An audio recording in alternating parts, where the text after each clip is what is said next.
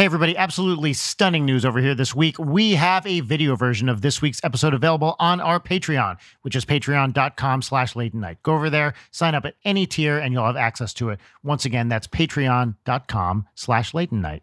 Now, enjoy the show.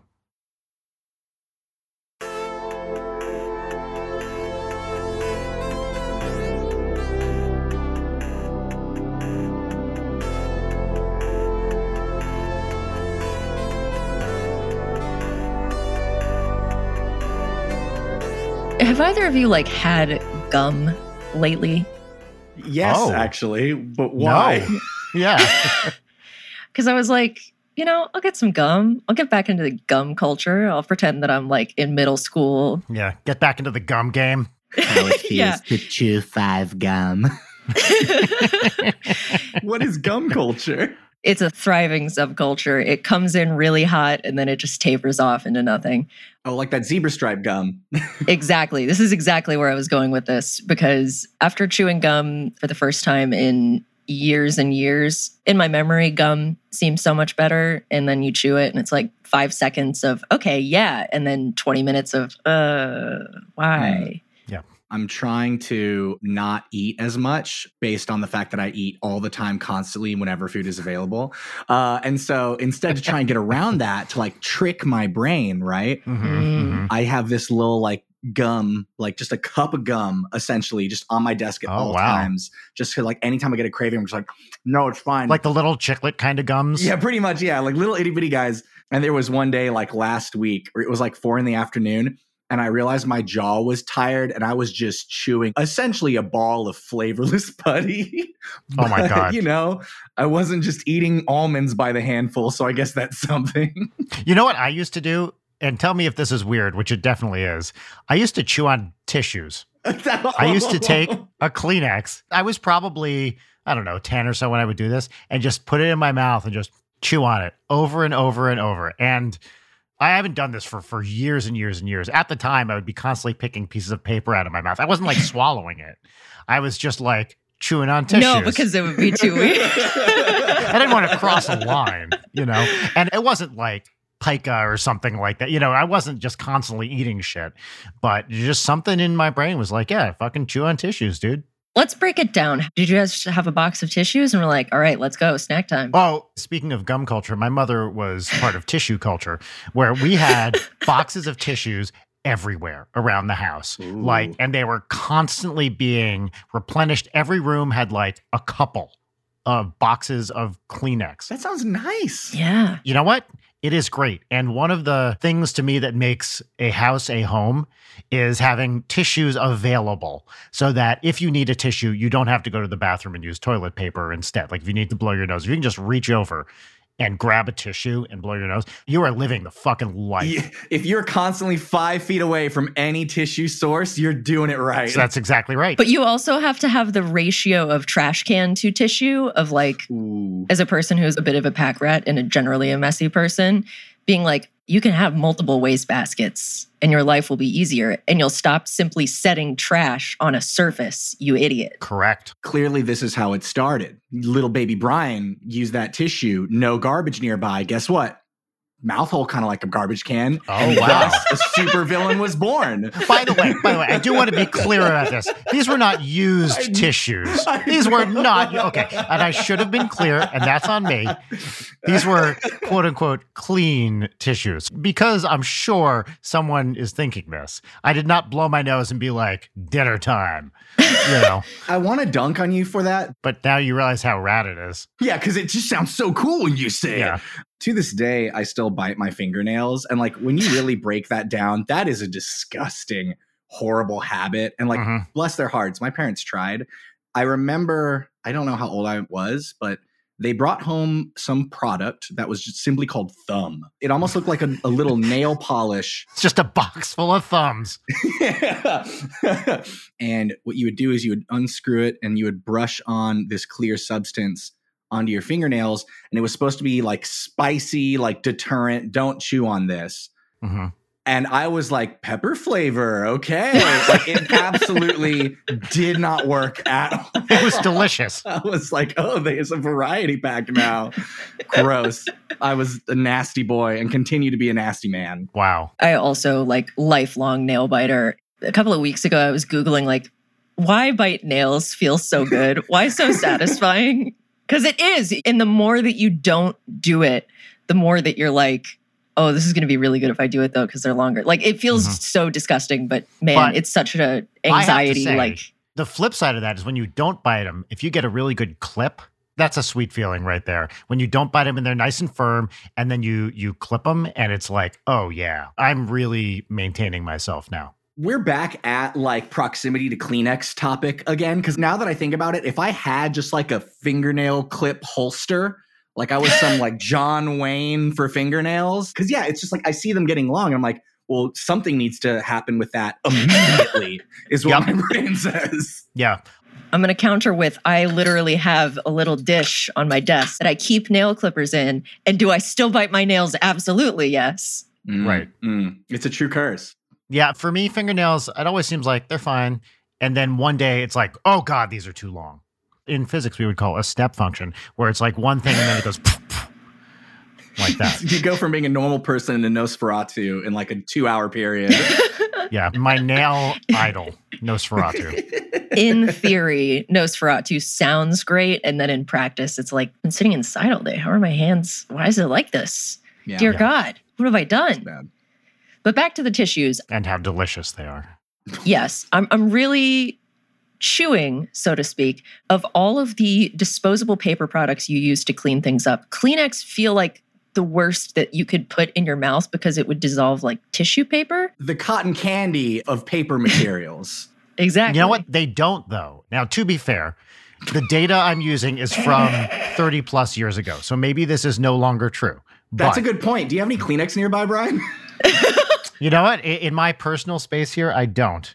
Damn it. The old formula Damn was it. extra chewy. I can go get some. I think you should. And you know what? This is a Brian Wecht promise. By the end of this episode, I will chew on another Kleenex. How was that podcast episode with Miles? Oh, it was good. He came on and demanded that Brian eat Kleenex in the first five minutes. And Brian was like, yeah, cool. I'll do that. Brian was like, finally, an excuse. It's like the kid in the lunchroom as a child. I'll give you a nickel to eat this disgusting thing I found on the ground. That's Brian. oh, dude. Actually, I was thinking about the uh, school lunchroom question for all of you. Now, we all grew up in different parts of the country. Mm, mm. Does every lunchroom have shitty square pizza with french fries day? Oh, we didn't have French fries, but Yeah. it wasn't square. But it was if you were to take a pizza that had the consistency of cardboard, and then Uh-huh. it was like an unnaturally long triangle with like a nub end. Yes. a nub end? At no point was this thing like a circle. Yeah, okay, Leighton, you know what I'm talking about, right? Yes, because what I think it is is that it's like a long rectangular thing and they don't have to worry about getting the points because they're doing like a sawtooth pattern on it. Mm. Oh. Because it's not a circle, it isn't going to end in a point. And it had like the little perforations on the bottom of the pizza, right? Like little holes. Oh, They're using every inch of that big oven. Yeah. And we did not get French fries ever. Yeah. Like that was not a thing. Oh. Whenever they had school lunch pizza, which, which was clearly cooked in like a cookie sheet, you know, like a rectangular pan or something. Mhm. It was always rectangular and was cut into rectangles. It would always come with french fries dumped on top of it. So you would get the pizza with like a couple slices or a couple, you know, squares of pizza or rectangles of pizza with the french fries, like some real soggy little guys too. Oh. like not Yeah. good french fries, like wet. We talking crinkle cut, steak. oh, Give me the dimensions these fries. So they look like McDonald's fries, that shape, like the pale yellow. Again, in physics, we would call these roughly parallelepipeds, three dimensional. They're not crinkle cut. They're not curly. Curly fries, by the way, curly fries didn't exist in the 80s. And it's important that you young people remember this. We understand your hardship. Yeah, yeah. and so these are like, imagine the worst possible version of a McDonald's fry. Undersalted. I don't think these had any salt on them. So a McDonald's fry like that's been sitting for 20 minutes. I, I mean an. In and Out fry. Oh, shit. Ooh, no, I'm with you. In and out fries are trash. They're horrible. They're just bad. They're just plain bad. In and out burger, it's fine. I have no qualms with you, In and out burger. It's but Your good. fry game is sad. Discuss Whataburger. Oh man. I've never been to one. I hear some people say they're just awful and other people love them. Okay, so it's good that you say that. I grew up with Whataburger near and dear to my heart. Whataburger is a southern fast food chain that just has like f- fuck off big hamburgers. Like I'm not talking like thick, like a nice hamburger. It's just like big wide bun, big wide patty. Like if you order a large soda, it's the equivalent of like hey kid here's a pail you have five minutes to dive into the vat of soda and just gather as much as you want like just no one needs this amount of food at all and as a kid i really liked it it was great you would get out of high school go down the street grab a whataburger it was awesome as i've grown older now i have come to realize that the problem with whataburger is a lack of consistency Oh, now, you used a McDonald's fry as an example earlier because everyone knows what a McDonald's fry looks and tastes like. Like you could go to Yes. Japan, you know what that McDonald's fry is going to be like. That's right. Whataburger, there's good Whataburgers and bad Whataburgers. And when you live in a city for a while, you kind of go, Oh. you go, oh, don't go to the one on 51st. Their fries are always crap. They, it's a sloppy assembly. Like you don't want to do it. Oh, the one down on Congress, drowning in mustard. Don't even do it. I don't know who they gave the mustard gun, but they need to have that license revoked. And that's the problem with Whataburger is there is no like hive mind Whataburger burger. It's a total gamble every time you go. And I've had some Whataburger that's just like, you know, you're out late. It's the thing that's open 24 hours. So you sit down in your little booth and you just go to town. You get a vanilla shake because fuck it. Maybe you're in your mid 20s and your metabolism can still do whatever it want at that point. yes. And then there's other times where I'm just like, I would have rather had nothing. it, it really runs the gamut all up and down Okay. the board. That's going to be their new slogan. I would rather have had nothing. It's the Russian roulette of fast food, in my opinion. Oh, Mm. wow. Okay, that explains a lot. Since we're talking about like fast food consistency and ranking rip off doughboys, so to speak, best burger, best nuggets, discuss. I'm going to be that guy. I don't do fast food that much. All right, go die. Sorry, I don't mean that. I'm the guy who refuses to eat at McDonald's unless it's like the actual only place around. Rachel loves it, but I won't go. The fast food I get is In and Out and occasionally because they serve ice cream, Wiener Schnitzel. I've never been to a Wiener Schnitzel. They're all over here, all over the place here. And we didn't have them on the East Coast. Hot dog place? Yep, hot dog place. And they serve little like soft serve cones. And the equivalent of a blizzard, which they call a freezy, which is the fucking worst name for a thing like that imaginable. So my experience with fast food recently is In and Out and ice cream at Wiener Schnitzel, and that's all I can talk about. Quick Wiener tangent. Now I'm listening. now you have my attention. So I have a complicated relationship with hot dogs, and I want to just get ahead of this and say this. I love hot dogs. When I was a kid, that was like my after school snack, which also like I'm mortified at the things that I would put away as a snack before my parents made dinner. Oh, of course, yes. I would eat hot dogs just like by the sleeve. If they came in sleeves, I'd eat them by it. And so now I feel like unless I'm getting either a like gourmet fancy hot dog at some like, you know, niche, like, oh, you got to go to Frank. They have a hot dog. They have the hot dog escalator. Sadly closed down. RIP Frank. It did? It did. Oh, Super no. sad about it. I know. Yeah. But it's either that or if I'm at some sort of sporting event, I'm like, yes, give me the foil hot dog. Yep. I will put it in my pocket on the way back to my seat. And that makes me laugh. I don't know if I could do a fast food hot dog place because my brain's going, well, if we're gonna do cheap nasty style, like go grab some Franks and you know, we have a microwave, we have a pot of boiling water, we can make this work. Yep. You get it with the boiling. The boiling is very im- important with a hot dog. Wait, you're pro boiling more than grilling?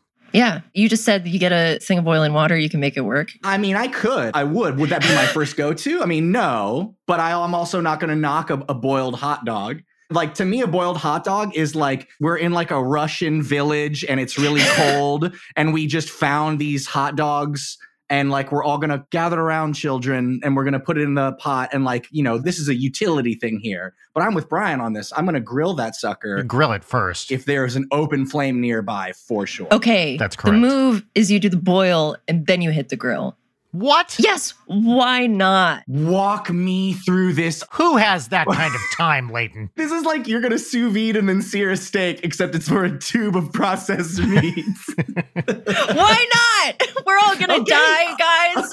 you buy a thing of hot dogs and you buy a thing of buns and it's uneven. That's already like too much emotional labor for me and I don't want to deal with it. So I'm saying this as somebody who has not purchased hot dogs or buns in probably a decade.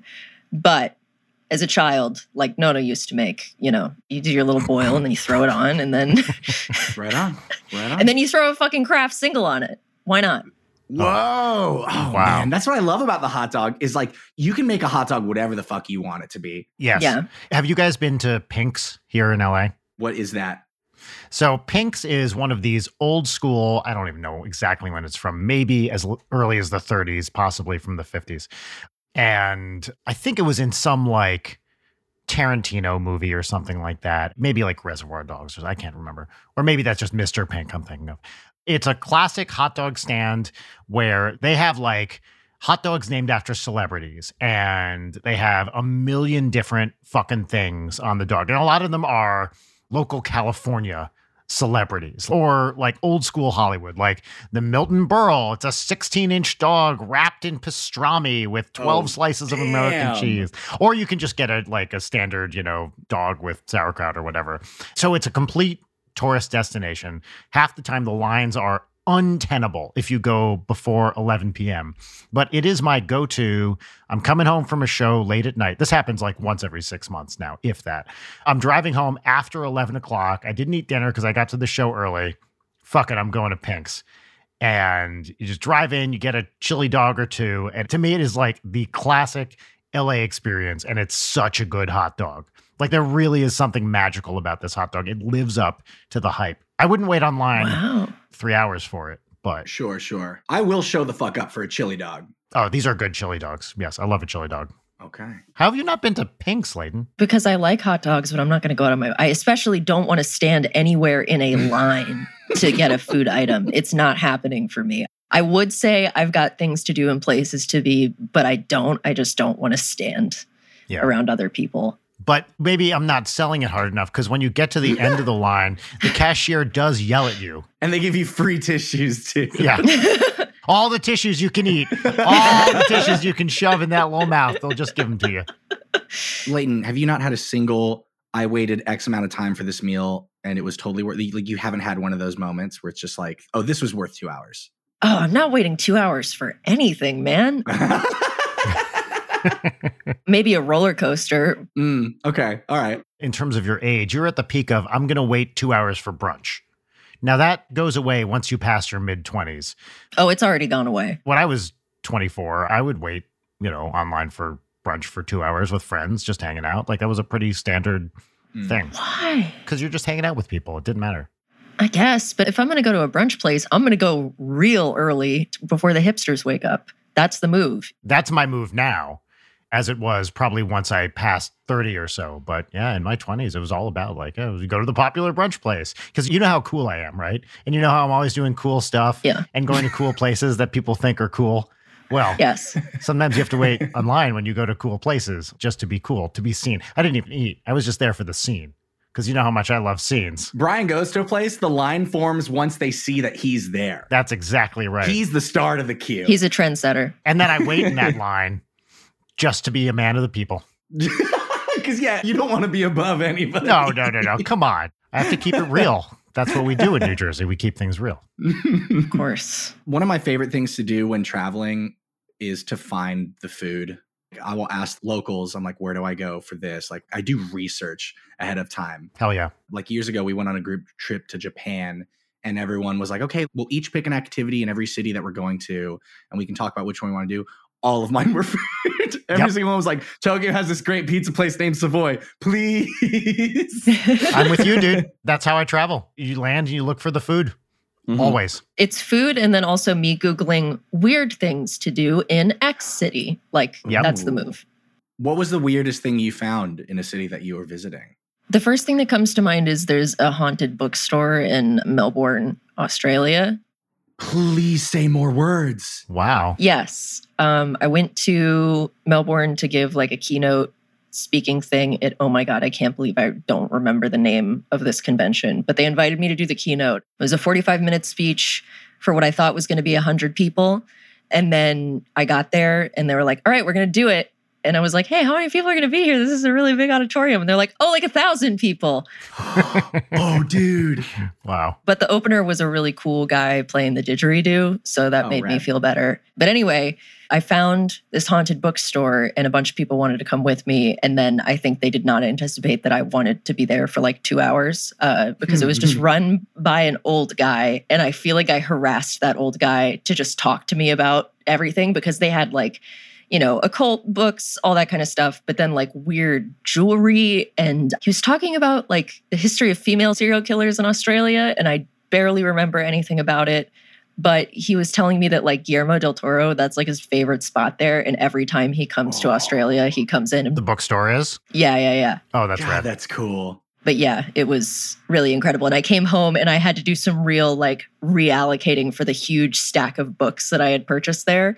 I actually talk amongst yourselves. I'm gonna go grab the books that I bought from that store real quick. God, yeah. Yeah. I want to hear all about this. Okay, you said you had a weird one. It's almost a cliche weird one at this point, but when I was in Tokyo, I always look at weird museums. So I went to the Parasite Museum in What? Meguro. Yeah. It's it makes list of like top weirdest museums in the world.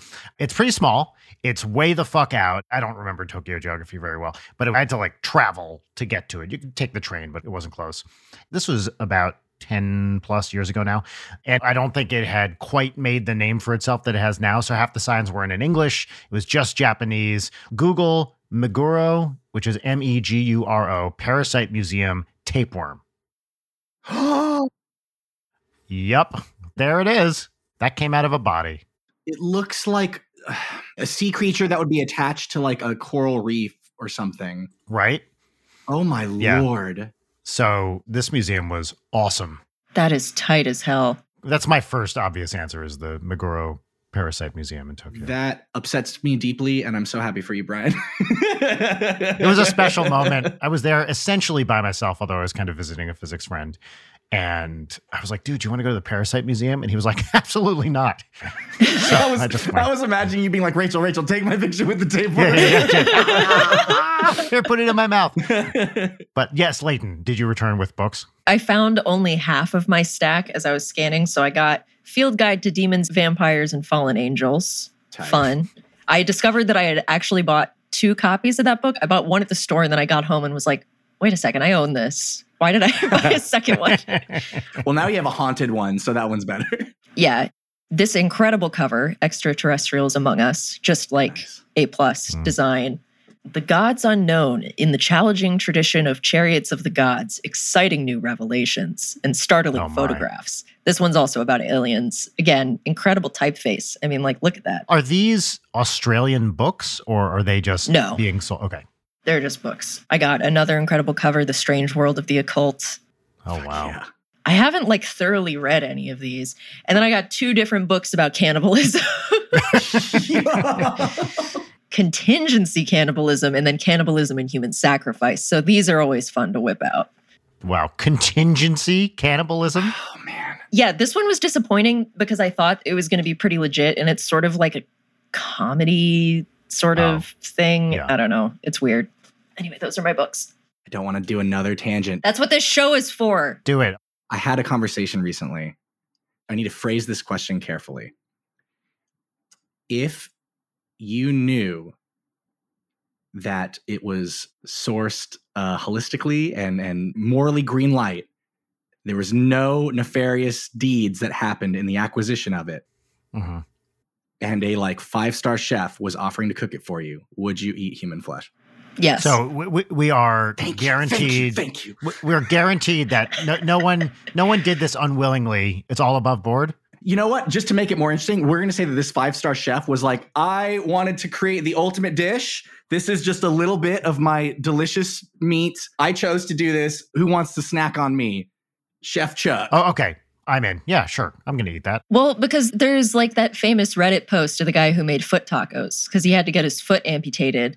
And then he made tacos and invited all of his friends over and they all ate his foot tacos. And everyone reacts to that like it's one of the most horrifying things on Reddit. And to me, I'm like, what a beautiful thing. Like you have to get it amputated and all your friends get to try your flesh. Like how funny would that be? You all now get to share. We have practiced cannibalism together and you have eaten my foot.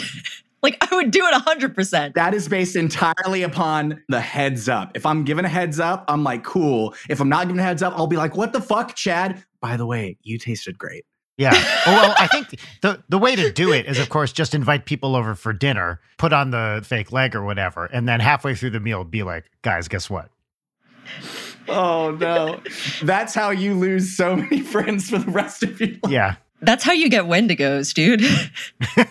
We didn't consider the Wendigo factor in that hypothetical, did we? Well, Yeah. you know, Yeah. You can't bring those into your house. That's an important, the W factor. Yeah. I brought up that question while visiting family in North Carolina recently over dinner, and I might as well have just said, I'll be leaving now. Have a great rest of your evening. no one was on my side. They were all immediate no's. My mother was like, Miles. And I'm like, what? if you were asking that question as preparation for you to whip out a cooler of human flesh and be like, well, yeah, it's not like I sadly stuffed a vacuum packed hand back into my pocket, like, oh man, that was really expensive. Is it in the Bible that you shouldn't eat people? Is that in there somewhere? I can't remember. Um, Not that I've read the Bible too much. You know what? Let's ask Dr. Google. Is it cool with God? Here, type this. Is it cool with God if y'all eat folks? What does the Bible say about cannibalism from gotquestions.org? Yeah, let's see here. Da, da, da. There's no direct statement. Hell yeah. I like how they provide an example. Although there is no direct statement, such as, thou shalt not eat human flesh. Mhm, mhm. well, the obvious indication from scripture is that cannibalism is terrible and evil. Well, you know what? Everybody translates that book differently. So so shellfish bad, Yeah. human flesh good. As soon as you're talking about the Bible and you say the obvious implication, I'm out. Like, no one's going to agree on that. mhm. Aside from Dr. Google and the Bible, there's the AJJ album, People Who Can Eat People Are the Luckiest People in the World, which I agree. beautiful title. Have you guys listened to any AJJ, formerly known as Andrew Jackson Jihad, who shortened their name? I've don't know never if I even have. heard of them. Really, it's very optimistic folk punk. I recommend that album very highly. It's like if you want to be mad and happy and listen to some punk sing, like it's really great. Adding that to Spotify right now. I've been in like IDLES mode for like the last year, and then now need to mix that up a little bit. Didn't they just drop a new album? I don't know if they did. I actually just saw them like two weeks ago in Austin, and it was amazing. Vernon was telling me that they just dropped a new album. Let me look. Albums. Crawler came out. Oh, 2021. Yeah. Oh, shit. Have I listened to Oh, this wow. one? Oh, I have listened to this one. I just didn't realize. I don't know IDLES at all. IDLES is a wonderful British punk band that sing about beating up homophobes and fascists. And they're great. They're fantastic. They're super nice too. Awesome. Oh, really? Yeah, they came into Austin and so they normally open with a song called I think it's Colossus. Yeah. And Colossus has like a 4 minute slow build that's great and then a pause and then the last 90 seconds are just absolute power rage and it got to that dip and you know the bass is just like boo and he just leans in the microphone and goes everyone be fucking nice da da da and then like just the moshing started some guy was having a birthday, his 26th birthday, and he brought him up on stage and put him on his shoulders and made everyone Oh, sing happy birthday to him and then kept him there for their next song. like they were insane, man. They were insane. That's awesome. God, that rules. Circling back around, you have family in North Carolina? Because I am from North Carolina. Yeah, my brother and his wife a few years back moved into Asheville and now in Waynesville, about 40 minutes outside of Asheville, which everyone is like, Asheville's the Austin of North Carolina. And I think that seems fair. It was like a lot of cool hip breweries and stuff. And it was awesome. We went up there for a week. It was the first time like my whole family and my partner had all like been together since, you know, the pandemic kicked off. So it was really, really cool. That's lovely. I feel like every red state gets one town that other people officially designate as cool. It's like Athens in Georgia or Tulsa in Oklahoma or Austin in Texas. And that's not to say there aren't plenty of other great, cool, and pretty liberal cities, but I feel like there's always one place, usually a university town, that gets designated the cool place. And in North Carolina, Which Asheville is, yeah. that's Asheville, yeah. It's beautiful there. Holy cow. Mountains, baby. Oh, is it in the mountains? Yeah. It's like Blue Ridge Mountains. Is that it? Smoky? Smoky sounds right. Smoky, I know, is Tennessee, and maybe they go. I can never quite remember. Jesus Christ, I'm from North Carolina and I don't even remember exactly what the mountains are. Just that there are mountains, and there's a, an area where the mountains in like Georgia and North Carolina kind of come together, and so my like memories of those areas are blurry because I'm like, is that in Georgia or North Carolina? I don't remember, but it doesn't matter because they all look the same. Dude, mountains like still trip me out. Like when I went to Los Angeles a couple years ago, like anytime there was a mountain, like we are in a car and I'd always just be looking out the window with the mountain, like, oh golly gee, that's big. Same. Don't get used to it. Same, and they're all over here, and they're like right there. You can like drive to. They're real fucking close, and there are all these big, cool, like you know, kind of beige, rocky mountains, and it's my favorite part of the geography here. And then you can drive into them, and you can go to like Big Bear or whatever, and then you're in the fucking mountains, and it's snowing or whatever. It's it's incredible. Yeah, the mountains here are underrated. the first time I went to LA, like we were only there for a day. And I made a point, like I had four hours to kill. And I was like, I'm to get in a taxi and go to the beach. And I was with Burnie Burns at the time. And he was just like, You're only to be able to be there for like 40 minutes. I was like, Yeah, but I've never touched the Pacific Ocean. So I, I want to. And he was Oh, like, wow. All right, well, then you know what? Screw the taxi. Let's just go. So we went down there. and I remember standing in the sand with waves lapping at my ankles. And I could see mountains. Like Todd Howard's voice was in my head, like, You can go to those mountains over there. And I'm just like, okay, I get it. Like, I get it. It's delightfully beautiful here. Okay, I get it. You don't have to keep rubbing it in nature. You know, I grew up in Jersey where the coast is pretty close to, you know, I didn't grow up in a beach town or anything. I mean, obviously you can get to like New York and whatever from where I grew up, which is pretty close, but you can get to the quote, the shore within an hour, an hour and a half drive. Mhm. I always forget that most of the country does not grow up within spitting distance of water. And actually touching a, you know, capital O ocean is is unusual for most folks. yeah. So, growing up in Texas absolutely ruined my sense of geography. I'm just like, what do you mean it doesn't take 12 hours to get out of your state? I don't understand. And so, like, I was interviewing for a job in the UK at some point last year. And it was funny because I was talking with them and they were like, yeah, we're in Leamington Spa. And I'm like, oh, that's dope. My partner, she has family in London. That's really great. And they're like, oh, I mean, that's like an hour away. And I just Yep. remember being like, oh, that's cute. Yeah. Oh, no. it's so European. If you're European and someone's like, "Yeah, that's two hours away," it's like, well, "I'm not fucking going there ever." Can you imagine? Can you imagine going that far? I remember talking to a friend in Amsterdam once about going to somewhere else in Holland, which, like, I think to get from one end of the Netherlands to the other, it's like a two-hour drive or something. It's like it's a small country, you know. And they were like, "We don't fucking go over there. Like that's that's really far. It's like an hour train ride." It's like, whoa. It's a different conception of distance. What's a coastal city in Texas? Like Galveston? Oh yeah, my whole family is in Galveston, Galveston, Port Aransas, South Padre, Corpus Christi. That's the hey, it's summer, we're gonna go over there. And I grew up going to Galveston off of family. And shout out to Port Bolivar, woo. Galveston's very close to Texas City, so there's lots of like chemical refineries. It looks like the background of Chemical Plant Zone from Sonic the Hedgehog 2. Like that's Texas City. uh huh. And I remember thinking it was very cool. Now that I'm older, I'm like, this breaks my heart. But that area, you get a lot of runoff from the Mississippi River. So the water is Mhm. just like brown, brown, brown water. Oh There's wow. seaweed everywhere. There's lots of jellyfish. And like as a kid, I was like, the beach. And now, you know, everybody's like, oh, you go to South Padre, the water's like kind of greenish. And you're like, oh, wow, fancy. Wow, kind of greenish. It's like a greenish blue from what I remember. Is it like beach culture? It's like a beach anywhere or so when I think of beach culture, I think like so there's like the boardwalk type of thing you get sometimes where it's like that Venice or Wildwood in Jersey or something like that. There's like kind of the chiller other parts of LA version where it's just like sand and water and it's not real rocky.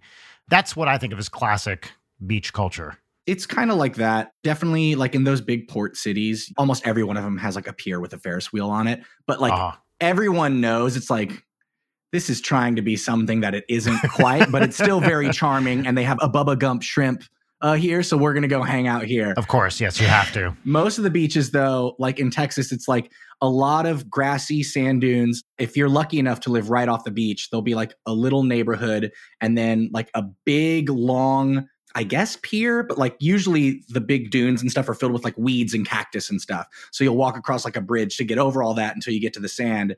And then it's just like a lot of tents, a lot of people who bring grills, a lot of golf carts. So many golf carts. Oh, wow. Interesting. Oh yeah, people drive golf carts all over the beaches in Texas. I recently had to do research for this Christmas special thing that I wrote about Texas. And so I was looking up like Texas holiday traditions, and Corpus Christi straight up has a golf cart holiday parade Oh in my God. December. Wow. And then usually there's like a bunch of people with stinky flags driving around in big trucks compensating for things. And you're just like, Right. I don't like you, but I'm going to just chill here. Let's not interact, please. Did you guys ever, as like a kid, maybe, I don't know, like 14, 15, get to drive a golf cart and think you were in charge of the universe? yes. Yes. Yes. I considerably younger did that with certain family members who are around my age and was run over by a golf cart repeatedly by them. You got run over by a Oh. golf cart? yeah, what you guys haven't been run over by a golf cart? we talking leg, we talking arm, we talking like full on abdomen. We're talking foot and then countless other times literally being hurled off of the golf cart. Oh my God. Did you get hurt bad? I mean, the foot one was pretty fucking bad. I had to use a little crutch while I was there. Um, Oh, no. I don't recommend it. And I also cannot describe the terror of a hellion child around your age just coming at you with a golf cart. Oh my god. Wow. That's not my golf cart experience. so we weren't allowed to drive the golf cart anymore. I think Gotcha. family members got rid of it due to these repeated incidences. And that's understandable, I would Yeah. say. Yeah. My grandmother uh, in Galveston, she lives like right on. I wouldn't call it the beach, but I would call it the water. Like there's land and then there's a bunch of like concrete debris and then there's water. And so all those houses are on stilts because of all the hurricanes that come through and stuff. Which when children are in a golf cart, that home becomes like a lookout tower where my grandmother is like she's making tamales or whatever, but she's right near that window and she knows like the one stretch that we can drive down Uh huh. ooh, we would hear it if we got back and we were going too fast. But then, being, you know, cantankerous little children, we spent time to find blind spots. Then then we'd go like small for me, like slow for me, ma, and then gas it like we were Vin Diesel. Were you part of the Christmas tamales tradition, Miles? Was that a thing in your family? So it is on my father's side of the family. However, most of the time that would happen like a day or two before we would arrive at the coast because we would have our own like Christmas Eve, Christmas morning, and then a lot of times on Christmas Day, when most people are at home, that's when my father is like, there won't be traffic. So then we would hop in a car and ride for four and a half to five hours to Port Bolivar. And yeah, by that point, those tamales are already done and they're pretty damn good. That's the best. Shout out to the Luna family making good tamales. Thanks, Mima. Oh, she she doesn't have internet. She won't listen to this. I'll just have to tell her what I see. That's awesome. I would like to loop back around to a quick fast food ranking that Brian will be excluded from. okay. So, okay, Bergs, best Berg. I need to preface all of this with a question. Are we talking in the moment eating, or are we also including the grace period after consumption? Go on about the grace period. Oh, wow. This is a good question. So I would regularly in my younger years go to McDonald's and order two double cheeseburgers, a hot and spicy McChicken, and an order of fries and just put it away like it was nothing. And I loved it. Oh, my God. And then during the grace period was when my body was like, what the fuck are you doing? We're shutting this shit down. We're taking the golf cart away. Uh huh. There's a burger stand place here in Austin, and I think it's spreading to like San Marcos now, but it's called P. Terry's. That is become my new favorite fast food place because like they have like organic, whatever, holistic ingredients, but like genuinely, it is a good burger, and I do not feel physically bad after eating that hamburger. Because I will go all in on gluttonous, like shark smelling blood in the water just during the consumption, but it's going to be a Mhm. different answer if we're including the grace period. Let's forget the grace period. I think the grace McDonald's. period is so it's so subjective to everyone's bodies and shitting schedule, you know? So we're in the moment. McDonald's for you, that's the best burger? The burger, I'm going to go McDonald's. I love me just a double cheeseburger, I'll hold the onion. I don't like how small they dice their onions. Don't do that. Just give me a ring, please. Really? You like the ring? I like an onion that I know is there. And I think this comes from the fact that when I was a child, I did not like onions or pickles, but being McDonald's, it would fuck that up a lot. And so I'd be biting, and then you just get these tiny little like crunches, and I'd be like, "Ugh, ugh," and I peel back the bun, and there's the mustard ketchup mess and this sprinkling of microscopic onions. Mm. You cannot get that off. It is embedded in the cheese. You're scraping off everything if you want to get those Mm. onions out That's true. they get behind enemy lines and they're there. They are the parasites of that burger. I just want to know if the onion's going to show up. I don't want it hidden. I completely and totally respect that. Okay. All right. I'm weirder about a ring because it's a little obtrusive. You're correct. It's easier to take out, but it's just so much onion. And then also you have to deal with like, can I bite all, like, depending on if it's cooked in there, like, if it's Mhm. cooked, which I love a cooked onion, but if it's a ring, you get the tapeworm experience of like, it's just gonna suck out of this burger. That's exactly the problem with an onion ring is that you take Yes. one bite this was where I was going. and then you are kind of in it. Like you kind of have to eat the whole thing or it falls out weird or it balances oddly. Yes. You suck it out like it's a disgusting onion straw, and then you munch on your little fried ring. Yeah. you put your mouth on it like your friend's just been bitten by a venomous snake and you just get that thing out of there. And then places that have bottomless onion rings. I only need one. I need a single onion ring. Like, I don't want rings. I don't want a tower, Red Robin. we could easily make this entire podcast a battle of the fast foods. I'm going to say what might be a controversial statement here. hmm but I'm going to say it in an attempt to just get to the heart of the matter. Whenever people say, What is the best fast food? And I'm talking like fast food, not like, Oh, fast food in California. Fast food. No, just general global fast food. To me, the question they're asking is, What do you like more, McDonald's or Wendy's? Oh shit. Because here is going to be my burger answer, Please. which is it's not going to be In and Out, which I feel like would be the typical thing for a person in California to say. And I don't even know if this is considered fast food, but I'm going to go Fuddruckers on this. No, no. Ooh, no. not allowed. That falls into Chili's territory for me, my Okay. man. I'm, I don't know. But it's a good burger. Is there a waiter at Fuddruckers? There is not. No, you have to go to the counter to order. Hmm. Is there a drive-through at Fuddruckers? There is not, as far as I recall. Okay, there. No, out. I think the metric has to be drive through. Yeah, that's the fastest Oh. food available. Yeah. Okay. So saying that, does Five Guys count? I wish. I don't think it does. Does it not? I don't think it does. Too many guys. If it was three guys, if it was three guys and like a nice lady and a child, that's just an interesting family unit. Yeah. But I don't know. I don't know if it does. they don't have drive throughs. Okay. yeah, because I love All right. Five Guys. Me too. That's the best burger for me if I want a burger and I want to feel like shit. And same with fries. So they don't count, but I'm just putting it out there that a Cajun fries. Five Guys burger is like the great. Oh, the Cajun fries. You ask for an order of fries and they give you a full burlap sack of potatoes. this is what happens. Yeah, Five it, it's like in fantasy things where it's like, oh, I'm going to pay for my beer with a sack of coin that I'm going to drop on the table. And it's that, but with Cajun fries. And like you have Dr. Nick's window to weight gain just right in the side. Wendy's is clearly a better hamburger than McDonald's, right? Hold on. Mm, See, this is where my grace period comes in. I think Wendy's is a better burger than McDonald's. However, McDonald's is just like we have 30% salt, 30% sugar, 30% fat, and 10% uh, corporate mind control. Like it's exactly what you want. yeah. Also, Wendy's fries are shit. They are so bad. That's true. Ooh. Wendy's fries are bad. The fact that I can't even remember what they taste like, I think proves your point.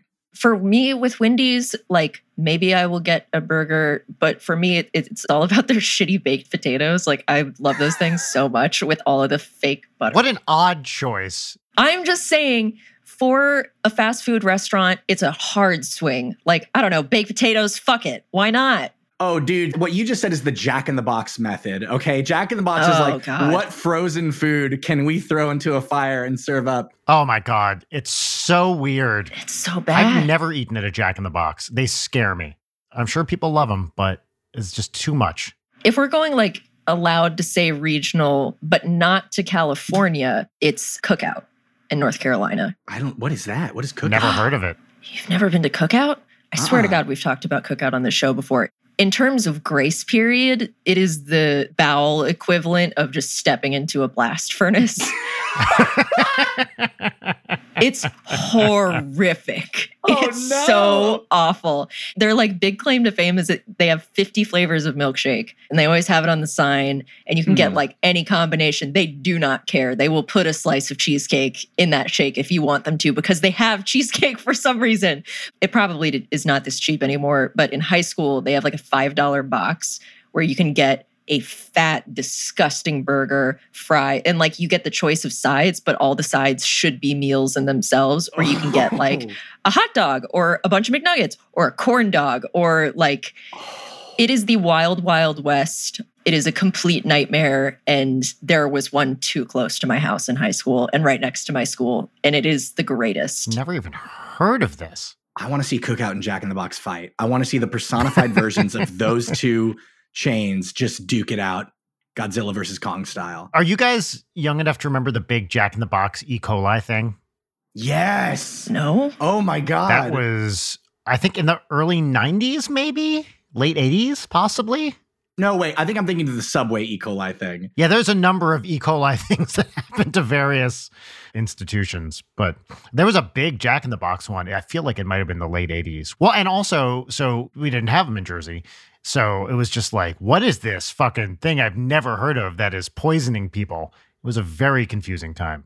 So I grew up in San Antonio, Texas, and Tex-Mex it makes you very defensive of what is and is not like Tex-Mex, what is a taco and all that stuff. Uh huh. And like I remember like being younger, being like, why would anyone ever want to eat at Taco Bell? It's gross. Uh, Las Palapas has great tacos.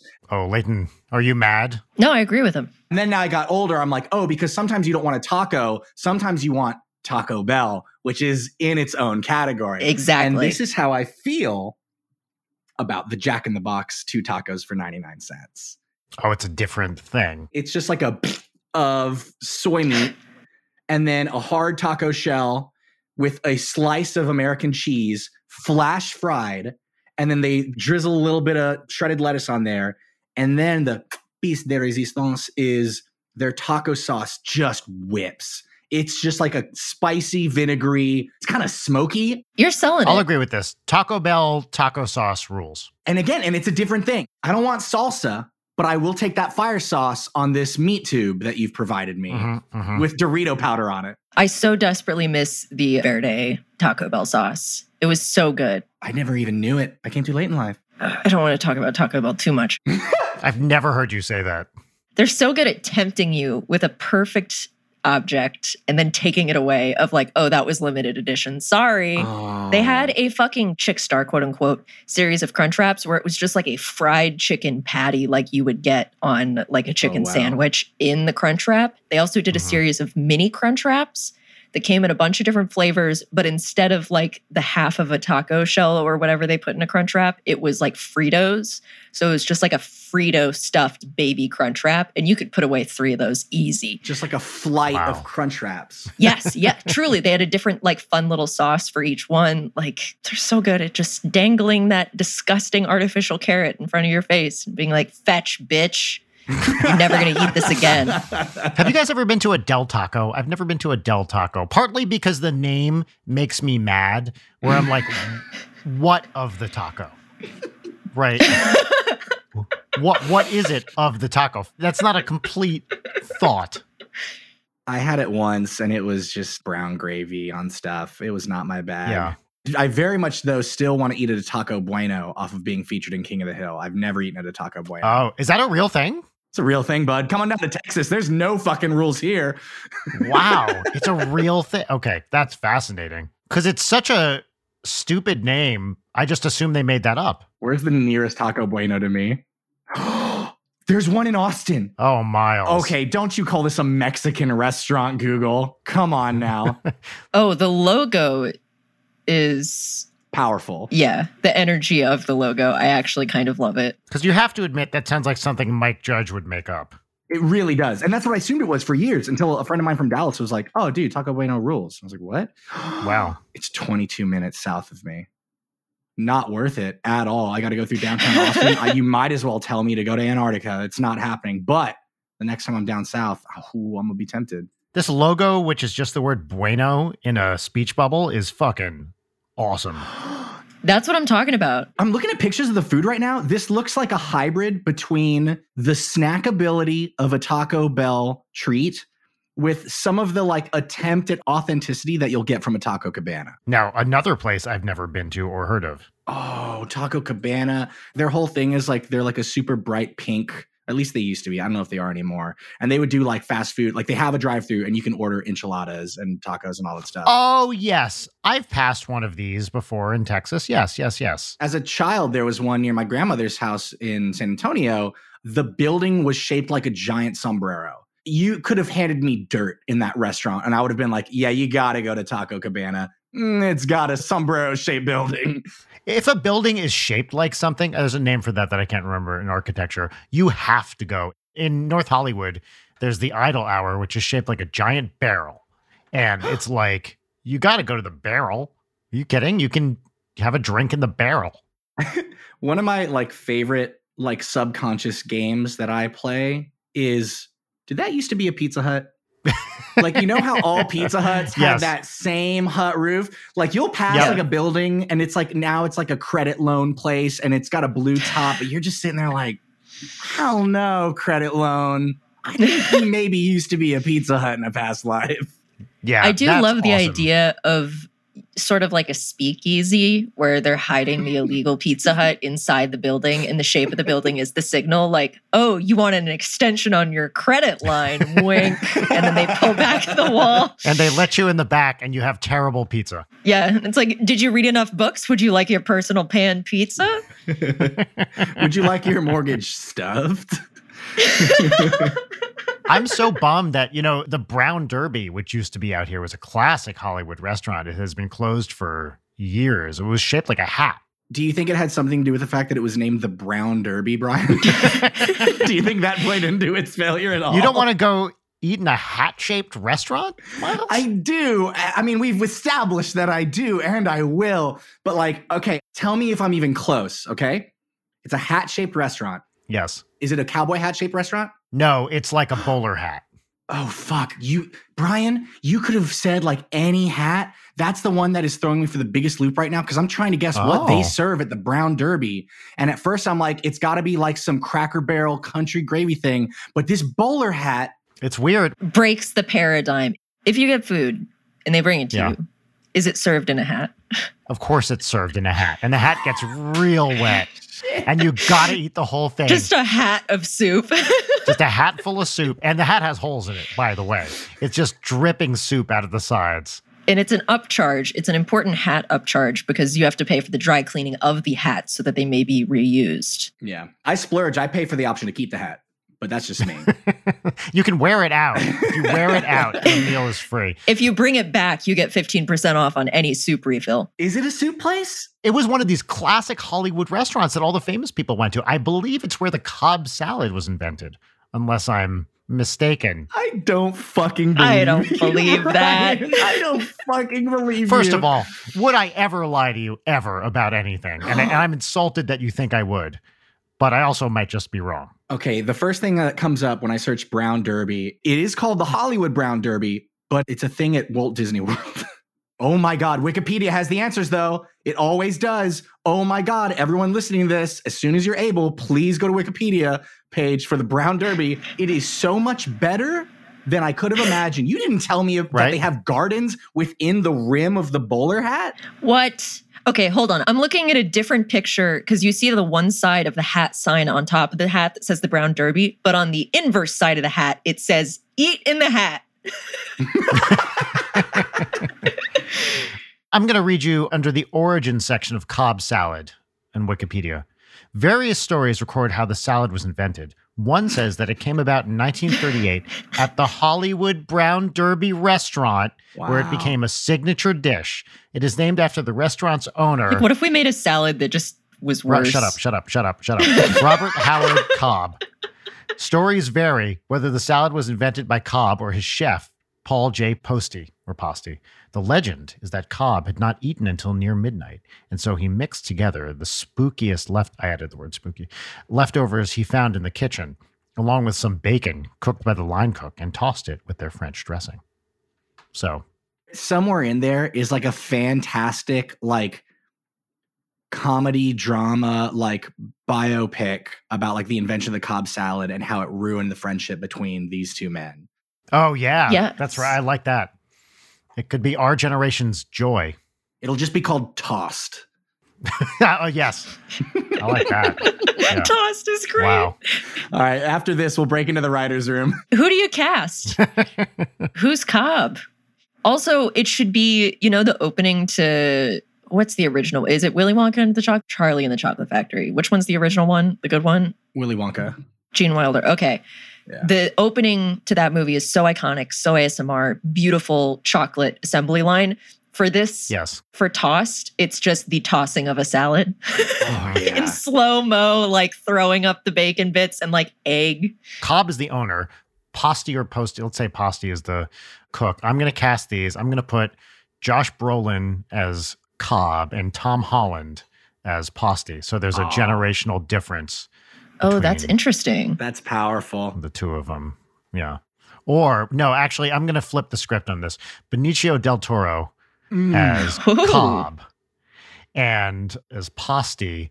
Let's see, who's a good Posti here? I'm going to cast Ben Schwartz.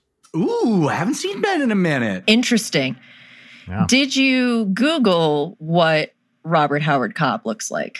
No, Well, you should. and I refuse. So I'm pitching either Daniel Day Lewis or Ray Wise like 30 years ago. Oh, Oh, wow. Oh, wow. If we want to get like a little weird with it, like a much younger Billy Bob Thornton. mm-hmm. Give me Hank Azaria. yes. I want Hank Azaria's Cobb. And you know what? Just because I love to see him, put Ryan Gosling in there. as the salad. As the- salad. That's about his acting range. Yeah. Yeah, He's just so nice to look at. It's like the H. Jon Benjamin character in Wet Hot American Summer. It's a talking salad. Oh, God. I love that the Cobb salad image on Wikipedia. Cobb salads usually don't look very nice, but that is really like the furthest extreme of most disgusting Cobb salad you've ever seen in your life. Pictures of food are just the worst. Pictures of food, I think, are so fascinating when it comes to like marketing images because the lengths that people have to go to to make it look good. I worked with a guy that that was like his side gig for a while, and he's like, "Oh, the best trick in the book is when you want that cheese pool of the slice of pizza. You want that like Mhm. good. You get the one slice out; it's just dripping Yep, off. yep, yep. You screw the rest of the pizza into the cutting board, so it will not move at all. What? I love that. Oh wow. Yep, and then you cover the screws with pepperonis or whatever you can. But he was like, "Yeah, that was a go-to. That and just like spraying shit with water constantly." Yeah, I've heard the same thing with like hairspray. So, Brian, we discussed doing a new segment, but that required preparation on your part. Did you do Yes. it? Guess. Guess if I did it. Did you do it? Guess if I did it. Yes. I did not do it. What the Fuck, Brian. What? I'm, I'm sorry. I was busy. Oh, you were busy. In my defense, I could have done it. and I just chose not to. I was so excited to do this with Miles. I didn't have time. I'm Damn. sorry. Here, you know what? I'm going to try to do this on the fly. Let's just see if this works. It's not going to work. okay. okay. I'm just going to see if this works. So, Brian, you also have to introduce the segment. Yeah, yeah. Okay. Let me ask Miles, give me a, a genre or a band or something like that where the YouTube video might have people saying like long negative comments, Oh, on it. oh shit. demonstrating their expertise. So my heart says Nickelback, but I don't know if, if we've come so far away from it that now all the comments are going to be like Song of a Generation, you know? Yeah. Or Leighton, would Reddit be better for this? I think Reddit would be better. Yeah. Oh, Reddit loves to complain. So this segment is called Two Truths and a Bry, where we, I, find comments on a whatever Reddit post, YouTube video, something like that. Okay. And I read two actual ones and then make up a third. And Okay. you have to tell me which is the one I made up. Which one is the Bry? All right. Load 1,200 more replies. Oh yes, my god. please. See, this is when you sort by controversial, Brian. Oh, Leighton. Fuck. That's the way you do it. This is the Reddit hack. Hell yeah. Oh wow. Ooh, this is this is Was this perhaps the wrong thread to pick to sort by controversial on? It's a really angry comment thread that's just like Brown Derby isn't real. Stop trying to make us believe that it's real. No, they don't serve you soup in a hat. The fuck is this guy talking about? Then the next person being like, um, this OP. I hate Reddit so much. I'm so sick of like those little like internet turns of phrases like this. And I guess it's not really a phrase, but like I'm all for hyping up your friends and their accomplishments. But sometimes when it's like the all caps, like, oh my God, crying, it's the most amazing thing ever. And it's like a picture of like a piece of toast or something. I'm just like, Yeah. this is going to make all of that meaningless. If we just keep shouting, then words will stop meaning things. Yeah. There's like a lot of like, oh, I'm crying, but there's never like, oh, this is so great. I'm like shitting so hard right now. Like, that's not okay to say. like, if we have rolling on the floor laughing and laughing my ass off, why is there not like, like- laughing my shit out of my body? It's like I just ate a cookout. Oh my God. I am ready with my entry. So, Miles, do you understand the concept of the bit here? It's two truths and a lie. The segment is called Two Truths and a Bry. I have picked two real comments on the Reddit thread, the Matrix, uh, what's it called? Resurrection. Resurrections, thank you, poster. And I have written one of my own. And you have to tell me which one is the one I wrote. And two of these are real, and one of these is a just composed Brian Wecht original. Do you understand the terms as they have been presented to you? Not only do I understand, I've never been more ready in my entire life for anything. Okay. Two truths and a bride.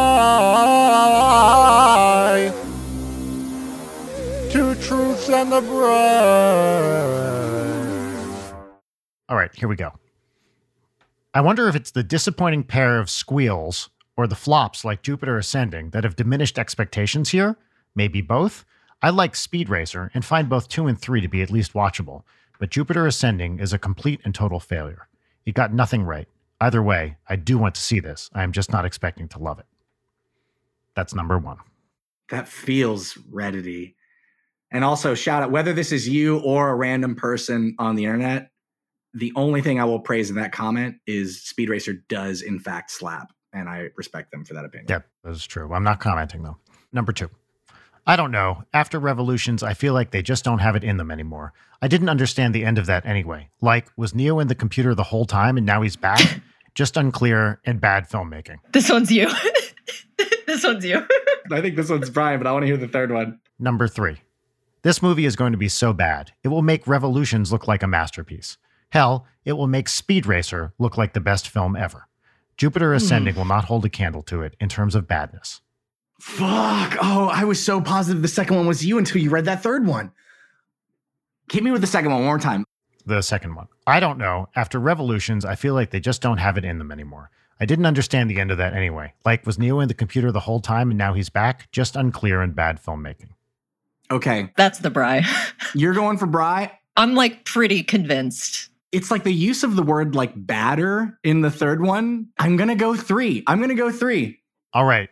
Leighton is correct. Number two oh, was me. Number Number three, number three was Reddit. Damn, that's a good game. That's a good segment, Bry guy. Ooh. Thanks. I really prepared it.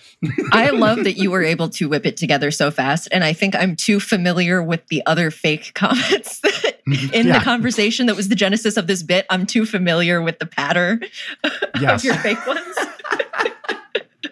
I thought the giveaway was going to be in the one I wrote was Neo in the computer the whole time. That was That the was one. it for that was what really made me think it was you. Oh, that was good. All right. And that is a segment we call Two Truths and a Bry. Speaking of which, we should move on to other segments. Well, we should move on to the other segment that we neglected to do, which was introducing this fucking podcast. Oh, of course. Yes, we should do oh that. Everybody, this is Late Night with Brian Wecht. My name is Brian Wecht. Over here we have Leighton Gray. You already fucked this up, Brian. That's me. The other one was Brian Wecht. Mystery guest whose name we've said, God knows. Who are you? What are you doing here? Hi, I'm Miles Luna. I've been kidnapped and am forced to podcast against my will. Please help. I'm just kidding. These people are wonderful and I'm happy to be here. He's just messing around, folks. we, we are thrilled to have you back, dude. It's been almost a year, and your last episode was one of my all time favorites. And every time you show up anywhere, you're Same. just a ray of sunshine. So I love having you on. It's great to see you again. I'm just glad you remembered our podcast anniversary. Really means a lot. Of course. What did you get me? No, I'm just kidding. we got you one bad gloop and two good gloops. Oh, yes, of course. That was the, the last episode was the one bad gloop episode. The Gloop Man Splurgeth is maybe one of my favorite episode titles. oh man, it's strong. Wow. one bad gloop. I feel like I need to read it again in honor of the gloop anniversary. Oh, we'll see if you can get through it this time. This is a fun full circle. I feel like I'm going to crush it. I don't remember every moment of one bad gloop, but my subconscious had like a guttural reaction to that phrase. And I don't know what that means. All right. I have the actual image for you, Brian, and I put it in the chat. But this is exactly what happened last time. How do I get this big enough to read it? Oh, wait, I got it. Hold on. It's being weird about Oh, did the old man figure out how to use a computer? There you go. shut. Oh, my God. Oh, good thank God. Wow. Is the hard mode for this time a year later to test all of our comedic resilience is that not only can Brian not laugh, Mm. none of us can laugh. Oh, I like that. Yes, that's very good. Oh, God. Oh, I think I need to chew on a tissue to calm myself down. I think you should. Smiling is okay, laughing is not. Is that fair? I think that's fair. One bad gloop, and she do it at Yankee. Two big splurge. Your soul is weak, Brian. I was so close. Was it? Uh, we, we, we can't do Three this again. in. We can't do this again. Uh, here we go. No, no, this time it's really it. I just needed to get that one out of my system. One bad gloop, and she do it at Yankee. Two big splurge and a big.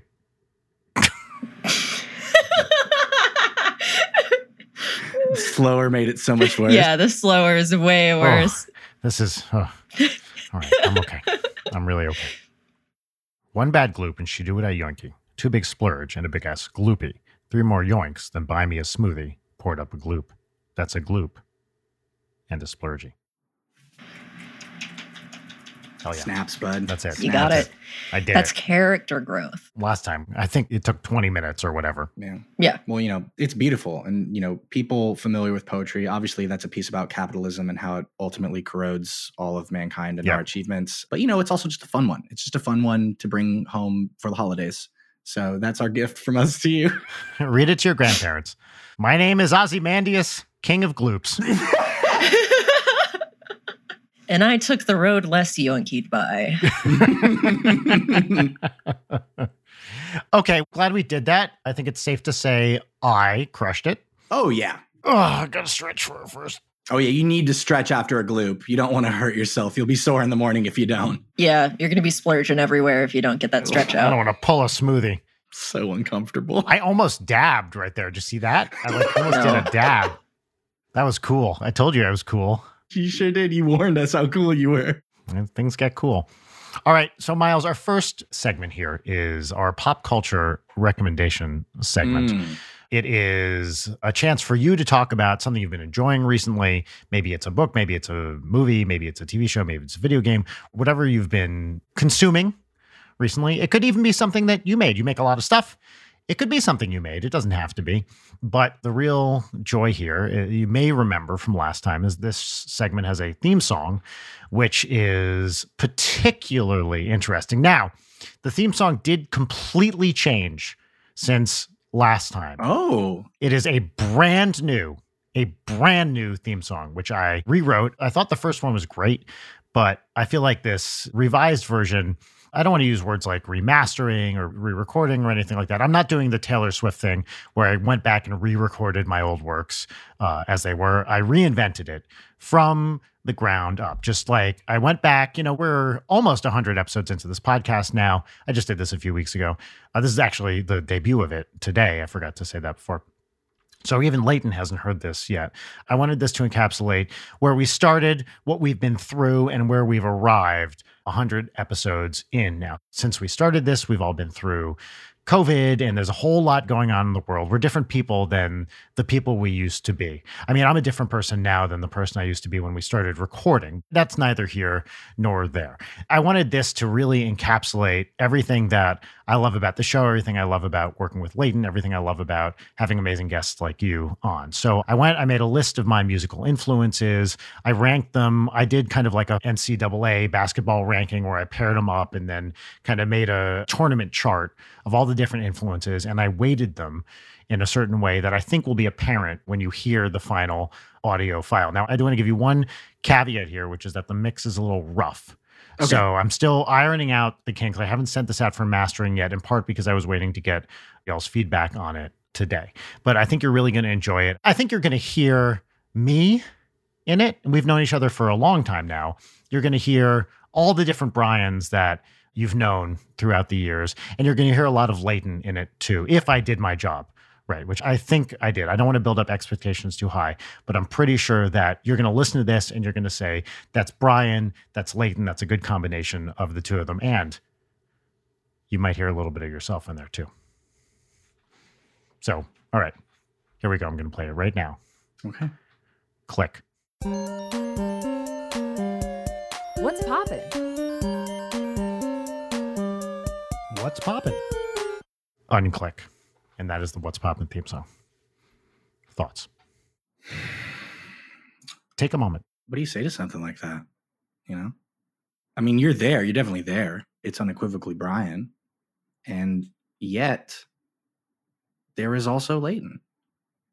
And I like what you did with the tempo. Thank you. I caught that nod. I was picking up what you're putting down there. Yep, 69 beats per minute. Yep. All I can say is thank you for that, Brian. well, you're welcome. To me, you know, tempo ain't nothing but a number. And I tried to to really, really get that across yeah. Wow. in the file. So thank you, Miles. I appreciate that. No, thank you. Thank you, Brian. I view what I do with this podcast as a public service. And As well, you should. I think that really came across in this song. So thank you for thanking me. Wow. I mean, it's going to be hard to follow that talking about pop culture stuff because all I want to do is talk about that song, but we can try. I know. Mm. Well, Leighton, what's popping? I feel like we need a palate cleanser. Get us out of this like wild headspace. Yeah, I know it's a lot to take in. And it's funny because my What's Poppin' automatically had a palate cleanser built in because the thing that I'm going to say that I really enjoy is heinous and that nobody else should read it.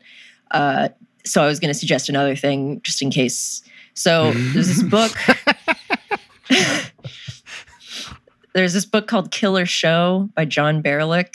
Due to not anything that has happened in the news recently, I was like, hmm, I'm really curious about the history of the station nightclub fire and how that happened and how we make sure that doesn't happen again. And so I read this book, which is about it. And it is one of the most horrific things I've ever read. Is this the Great White thing? Yes. Yeah, okay. Because I just saw that it was about station fire and I was like, oh, cool. I'm going to read this and feel bad.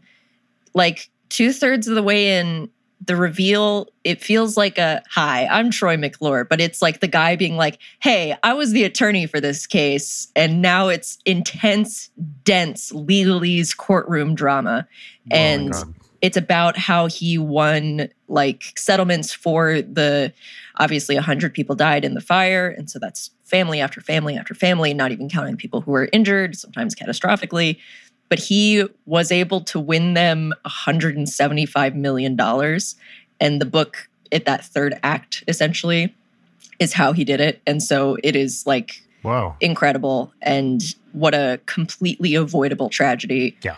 And reading the like greed and negligence and how none of the people who were directly responsible faced barely any consequences, but then through very smart and intensive seven years of lawyer lawyering, this team of lawyers was able to like sue the pants off of a ton of people and present things like yeah. So if, if we go to trial on this and you're going to have to back yourself up, here's all that we have that suggests that you're culpable. And here's what the jury is going to hear. And then they play the tape of a bootlegger who was inside. And yeah, then Oh. they all were like, okay, here's $20 million. Wow. So Oh my god. really fascinating. Partial moral of the story if you have any form of soundproofing in your home, please make sure that it is not flammable because Yeah. the kind that is flammable, oh my God, that shit goes up so fast. It's very scary. If you go to a venue, if you go anywhere, know where your exits are, know what direction they are. It's very, very important. I've been thinking a lot about this kind of thing recently with the tragedy on the Rust set, which is just awful, right? Yeah. But Mhm. I think what this is is people are just cutting corners left and right all the time, and most of the time it works out just because it's fine. Yeah. And then some small fraction of the time it doesn't, and people die. Yeah. And these are avoidable tragedies, but they're also, and I, I don't hear people saying this as much, part of a general like faster, cheaper, less safe ethos, which really has a human toll. Yeah. That is not an area that you skimp on. No. With NSP music videos, when we have a fake gun on set, we do a fucking safety check, fire it in the air, all that stuff. Like, Yeah. whatever. I, I'm not an expert in the film industry, but it's just awful. But Mm. Yeah. it's such a big problem, which is like, how can we drive costs down to the fucking ground Mm. that sometimes people die and it's got to change. And you can keep getting away with it if nothing bad happens to your face. Yeah. That's right, which most of the time it doesn't. And by doing the good thing, you don't necessarily see the big positive thing, but like you're averting human pain and suffering. Also, the guy gives a lecture on YouTube where he talks about it. Very accessible speaker. Do not watch that video. That fucked me up way more than Ugh, the book. Yeah, Jesus. no, thank you. I don't mean the video from the fire, which is also something nobody should ever watch. No, no. But they had to do a bunch of fire tests of like recreating what the building was and what the materials that they were using for the soundproofing was. And that was like, okay, I'm not sleeping. Like it's literally just a controlled test. And it's like, oh, that's how fast it happened. Anyway, I didn't mean to go this deep into it. I'm just fascinated by it. Palate Cleanser, Mosquito, the album by the Yeah Yeah Yeahs. It's great. Also, Karen O performing Sacrilege on Letterman which is great because Letterman never likes anything unless there's heavy drums, and there sure are some heavy drums in that. And then he comes on and he was like, "Oh, that was great." So, yeah, yeah, yes. And then to the other thing I recommended, no, no, no, uh, Cool. someone else. nice. All right. Miles, what you got? I recently rewatched it for the first time since college, and I think it might be one of my favorite live action films. And I will preface this by saying it's from 2008, so there's some stuff in there that has not aged great, but it Mhm. also kind of works in that the protagonist is absolutely supposed to be a giant piece of shit. I am talking about the film In Bruges. Oh, yeah. I haven't seen that in a long time. I love stories about terrible people just trying their best. Again, I haven't watched a lot of these since college, but I used to watch a lot of Guy Ritchie stuff because I just like gangsters and mobsters and criminals and assassins caught up in hilarious kerfuffles. this cast rules. Colin Farrell, Yes. Brendan Gleeson, Ralph Yeah. Fiennes, they're doing Yeah. their damnedest in this movie. Colin Farrell has some of the most like incredible facial performance and like just physical comedy in this movie. It's fantastic. But what I love about it is it's a film that does like my favorite thing, which is it opens with like comedy and then gets so absolutely dark and oh, emotional and like personal without getting too much into it. And then I guess also as a content warning, like this is a movie about like suicide and finding the will to live for things. And I just think it's absolutely beautiful. It is a small, contained, just like story about a handful of characters in Bruges for a couple days. And it rules. And I love it. And you can watch it streaming. And yeah, I just rewatched it recently and I was like, fuck, man, love this movie. I actually rewatched it within the past couple of months as like a comfort rewatch. Mhm. It's such a treat. I'm sorry I called you an inanimate fucking object. yes, I was upset. Oh, dude, there's so many great setups and payoffs in this movie from like, yeah, lines like that to like the change in someone's pocket. Like, it is so, so great. Um, also, the arguing over whether or not they're going to have a gunfight in this hotel. yes. Anybody who has seen the Harry Potter movies, everyone from Harry Potter's in it. It's great. Yeah. Yeah, really, truly. Fleur is in it. Fleur, yeah. And also, have you seen? I didn't appreciate this the first few times I watched this movie because it is also one of my favorites. Uh, That the remake of the movie that Fleur is in is a remake of Don't Look Now, which I had not seen Don't Look Now until semi recently. I'm not familiar at all. I haven't seen it. No. Don't Look Now is like a very famous Giallo movie starring Donald Sutherland in which he totally hangs dong. It is a bonkers movie and very, very highly influential. It's one of those things where if you read the Wikipedia page and there's just like a whole section of how influential it was, Oh wow. it's one of those like, don't really read anything about it because sure. where it goes is sort of the whole deal. And it will make you appreciate In Bruges more with what they're doing. Hell yeah. That's rad. Yeah. It's like thematically, character wise appropriate. That's so sick. Yeah, in Bruges. And then also quick shout out, I won't get into it, but uh Blood Red Sky. If you like campy action, I could talk forever about that, but I want to hear Brian. So mine, it's a lot like in Bruges, which it starts out kind of light and fun, then gets really, really dark and awful. It's the 2010 DS game Mario versus Donkey Kong Mini Land Mayhem. Okay. Never All played right. it. Would love to hear about it. You know what? It's fucking great. I haven't pulled out the DS in a long time. And I remember loving this game when it came out. It's a little like a lemming style thing. Yeah. you just yeah. set them on their thing and then they have to get them out the door in a certain order if, and blah blah blah blah blah it's mostly stylus driven on the ds and it's just cute and fun it's kind of a puzzle game but they're really easy but it's just challenging enough to require a tiny bit of thought it's great it's just pure pop goodness i was playing it yesterday and the day before while listening to podcasts and it was just one of the most relaxing things I've done in a long time. I haven't played anything else in this series, the Mario versus Donkey Kong games, but it's fun and it's cute. And now Audrey is playing it too by herself, Aw. and because she loves like little puzzle games like that, and it's just easy enough that a seven-year-old can do it. As I've been doing like DS emulator stuff, just the DS is such a cool idea. It was so fun as a kid, and I still think it's awesome the way that the games utilize two screens. And Yep. it's, it's so cute. It feels good to hold. You get your stupid little dinky stylus that I lost repeatedly as a child. Yeah, I love playing games on the DS. I never played it that much. This was like the game I played the most. Rachel used to play all the Professor Layton games and and all that. You know, they have a bunch of the Zelda games on it that you can't get on other platforms right now. So we have a bunch of those, but yeah. Anyway, that's it for me. Mario versus Donkey Kong, Miniland Mayhem. Powerful. Love it. Yeah. Beautiful.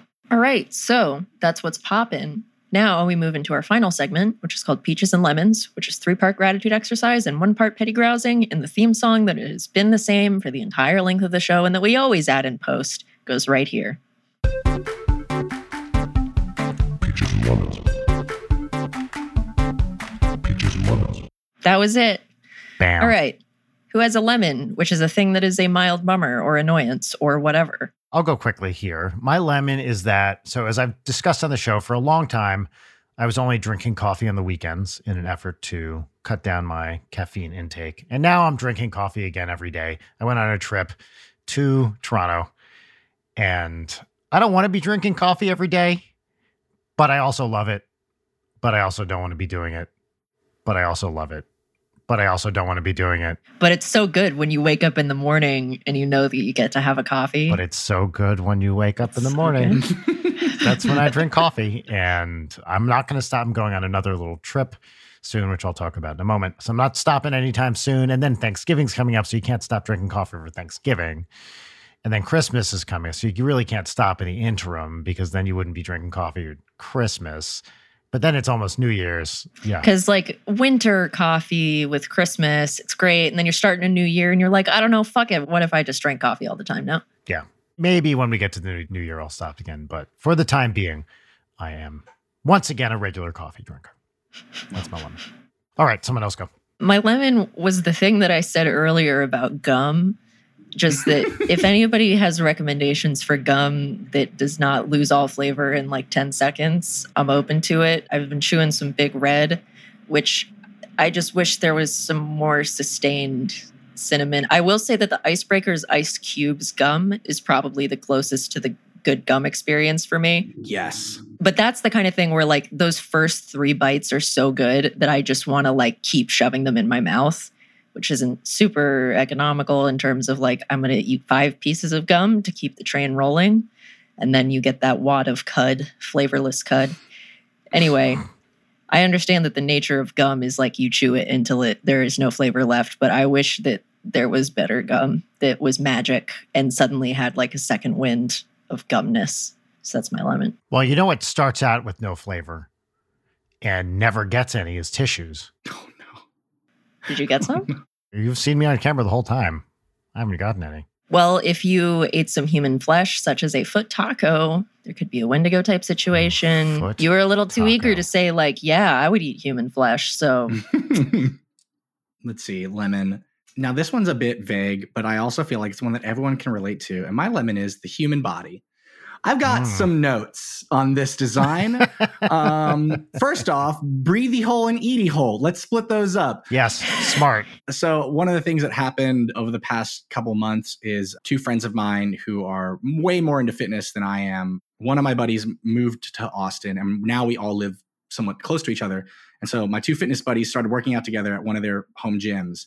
And then they offered an invitation to me. I took them up on it. I started working out, and it's been great. Like I can lift things that I couldn't lift before, and it's really awesome. And then I took like two weeks off, and that's just all gone. it's Yep. just it is so absolutely soul crushing to be like, oh, I missed two days of exercise. Well, that won't be so bad. I'm dying. Yep. Please help Yep, me yep, lift this off my chest. Meanwhile, my body's just like, we got to save this fat. Like, I know we're to need it any day now. Trust me on this, guys. We're to need this. And when we do, I will laugh. so, yeah, human body could be better. Back, I have some notes. Knees click all the time now. How old are you? I'm 31, and I know it ain't to get better. No, I was going to say, yeah, it, it just keeps getting better and better. So there's a dip in your early 30s, and then you just feel amazing, and all your physical problems are healed. And by the time you're 46, like I am, everything's going great, no complaints at all, top physical form. God, you could lie to me forever. Thank you. Yeah, sure. I'm sure you guys also get to just like move a joint and then there is a crack in your bones that is like lightning because that happens to me so often and to the point that it like scares my dog.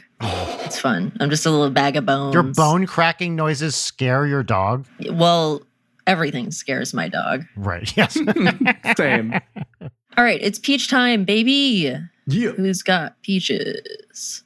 I'm going first because I had to scramble to write down peaches. One of them I feel like I may have already spoken about on this podcast. So I'm going to say that one first. Did I talk about the Ben and Jerry's cookie dough bites last episode, Brian? I don't think so, but it's also equally possible that you completely did, but I don't think All so. right.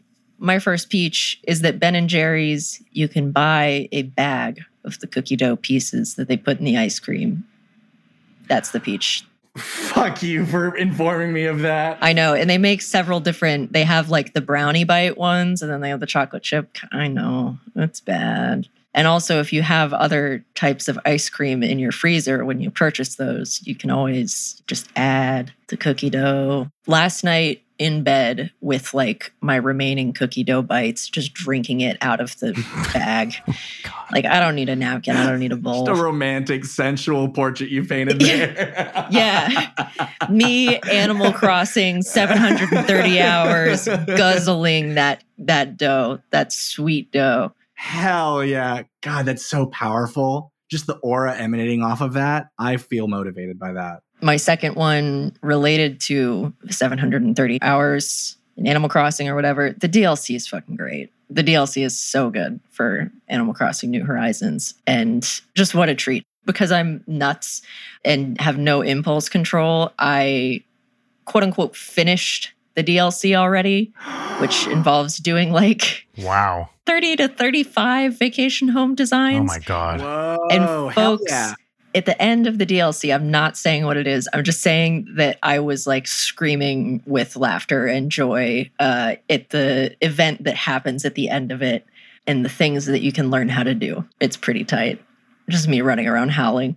I haven't pulled the trigger on buying the Happy Home stuff, but I have dipped back in since the latest update. That and Death Stranding are my current like Zen games right now. Very similar games.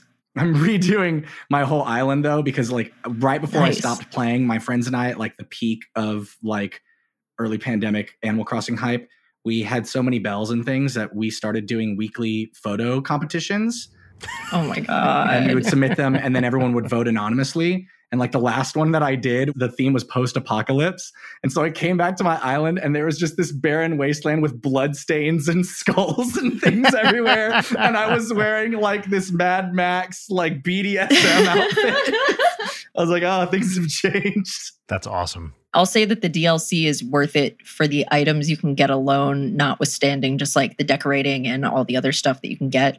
But, you know, the bit of it is that an animal will be like, I want a vacation home that has lots of peaches in it. And then you make them a thing with a lot of peaches and you get to expand your like furniture catalog that you can use. You can add like soundscapes to the homes and stuff. So if you want like That's so rain, cool. or accent walls. Anyway, but my bit in blazing through these, which I truly did not intend to do, theoretically, you can just keep going. Like it's an infinite, you can do whatever. So I don't really care. But there was one squirrel that was like, I want a home where I can show my friends about traffic safety. And so I made a really gnarly car accident home because they oh. totally they added a ton of st- like you can have cars now, but they have like a mannequin furniture item that just looks like a dead guy that I have been getting so much mileage out of. It's a real crash type situation. yeah. You know, I should have made it more erotic so as to pay homage to Crash 1996. Shit. Yes. Anyway, that was my second one. And then my third one is that Brian texted me this morning saying that I was receiving a package, a mysterious package, because I had texted him like last week, hey, can I borrow this thing that you've spoken about a lot?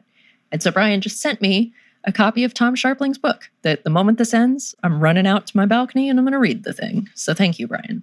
That is wonderful. I'm very excited to read it. You're welcome. Enjoy it. It's a great book, and I think you're going to like it. This is a star-studded back of this. We got some Marc Maron, we got some Patton Oswalt, Rebecca Sugar, John Oliver. Hell yeah, Yep. He's very well respected in the comedy world. as he should be, with his weird little laugh. Yeah.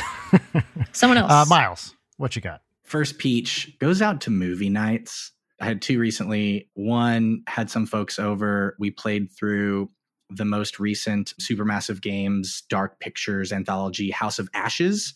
It's the same folks that made Until Dawn, where it's essentially like a campy horror movie where you get to take turns controlling different members of the cast. So before the game even starts, it's like, all right, Steve, you're going to play Chad. I'll play Stacy. Ellie's going to play Rebecca. And so from scene to scene, it'll be like, Steve, it's time to assume your role. Hmm. And so it's just like a choose your own adventure, campy horror story, four to six hours long. The screams and the laughter, it's amazing. And then I caught up with a writing friend of mine and we watched, I mentioned it earlier. I'm going to use this to sneak another recommendation Blood Red Sky. The lightest synopsis I can give is a vampire on a plane that gets hijacked. It's like campy vampire Die Hard, and it's great. I've heard of this. Yeah, yeah. It's just fun, and it is like a textbook example of like how to best utilize complications in unique areas, and it constantly escalates in ways that you're just like, oh, f- we're doing this now, okay. So yeah, like just movie nights. I fucking love movie nights. They're the best. Cool. Second peach. I'm going to be in England for pretty much all of December, visiting my partner's family and just like wow. going around the country and going to Bruges. Because after we watched it, I was like, baby, Nice. could we go to Bruges? And she was like, yes. So we rented a place that's like seven minute walk from like the clock tower and the courtyard and all that stuff from the movie. This is the best time to go to England.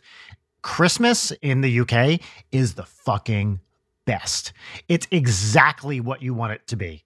Like there's little Christmas markets. You can do the set meals at the restaurants and they give you Christmas crackers at the end.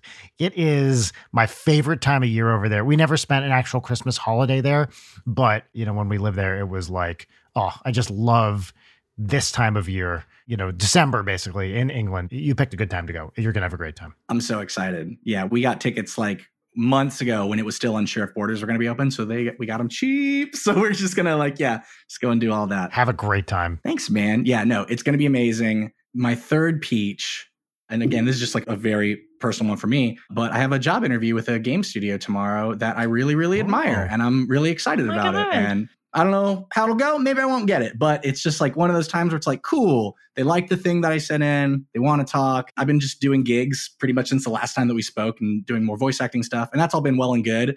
But like, I kind of hate working for myself. yeah. I like when someone's like, "Hey, can you help me with this?" And I'm like, "Yes, I would love to Yes, do that right? for you.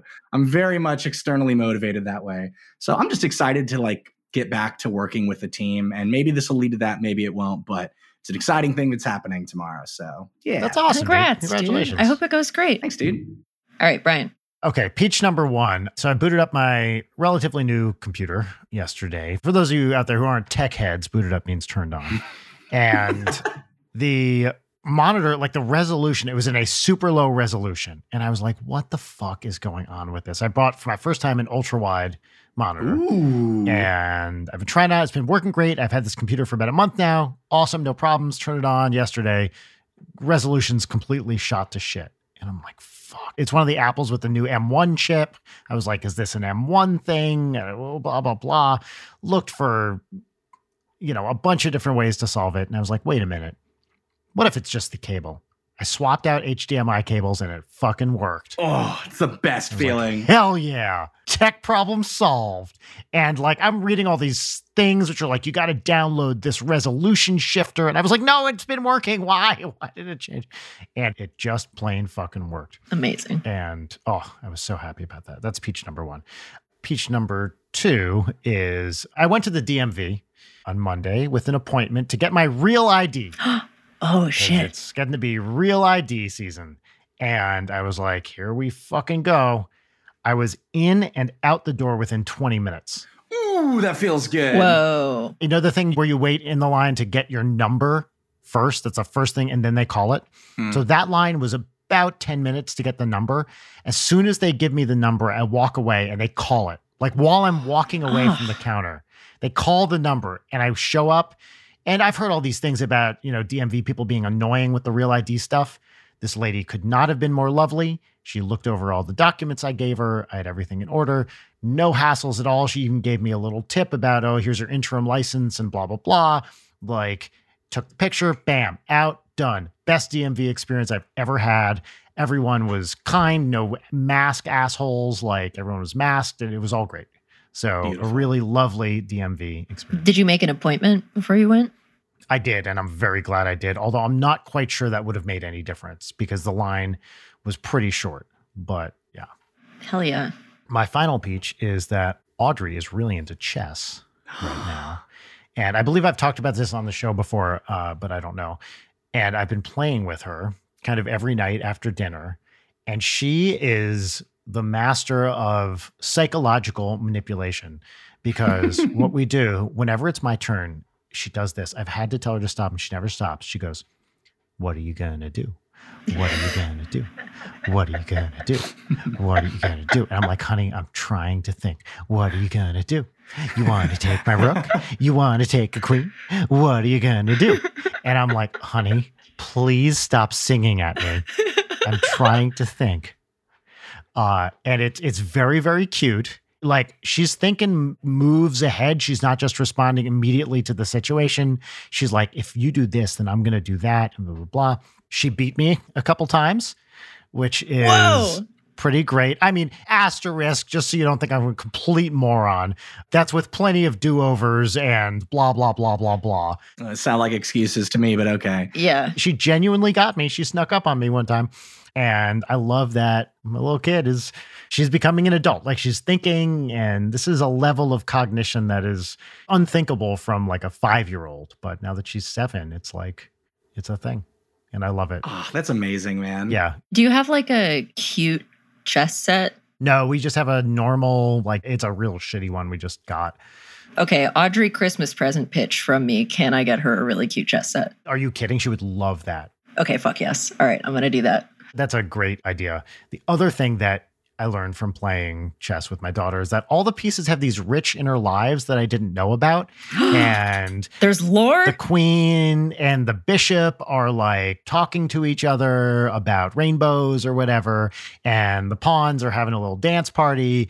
And there's a lot of social drama happening between the pieces that you know you're not aware of until you play with someone with an overactive imagination which is very, very cute. This is how I know I'm raising a gamer. She also refers to her pieces as her inventory.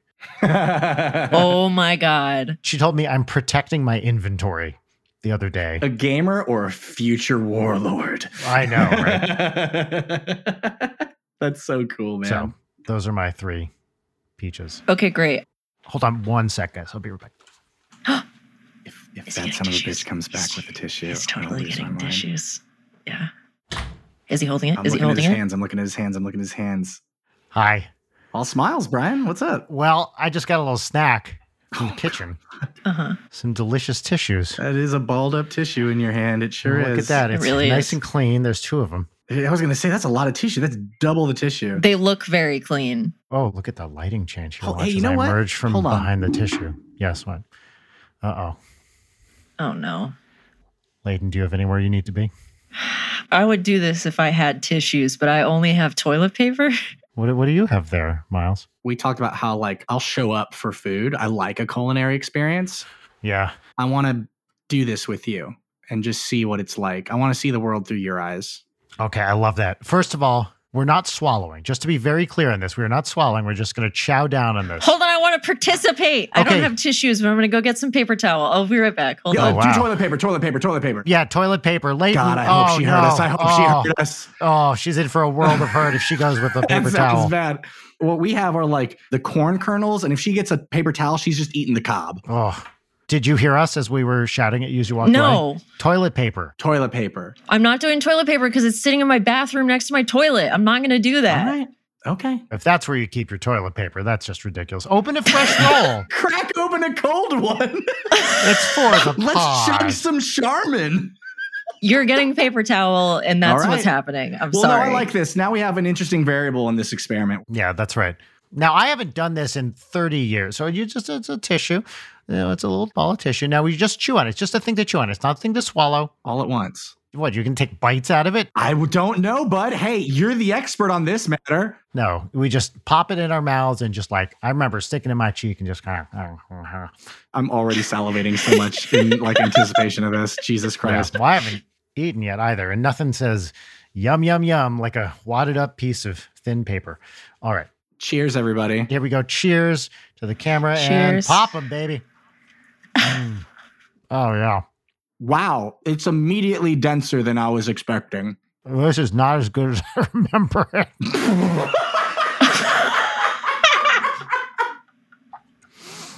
oh, I definitely hate this. I'm getting notes of um dry. Yeah. Oh, Dry. Yeah, the paper towel is. uh why did I ever do this? I do feel like though, like the the young teenage boy in me is like, oh, I could hit someone with the gnarliest spit wad right now. Hell yeah. Truly, yeah. Like the WMD of spit wads. I didn't plan to like spit this out into anything.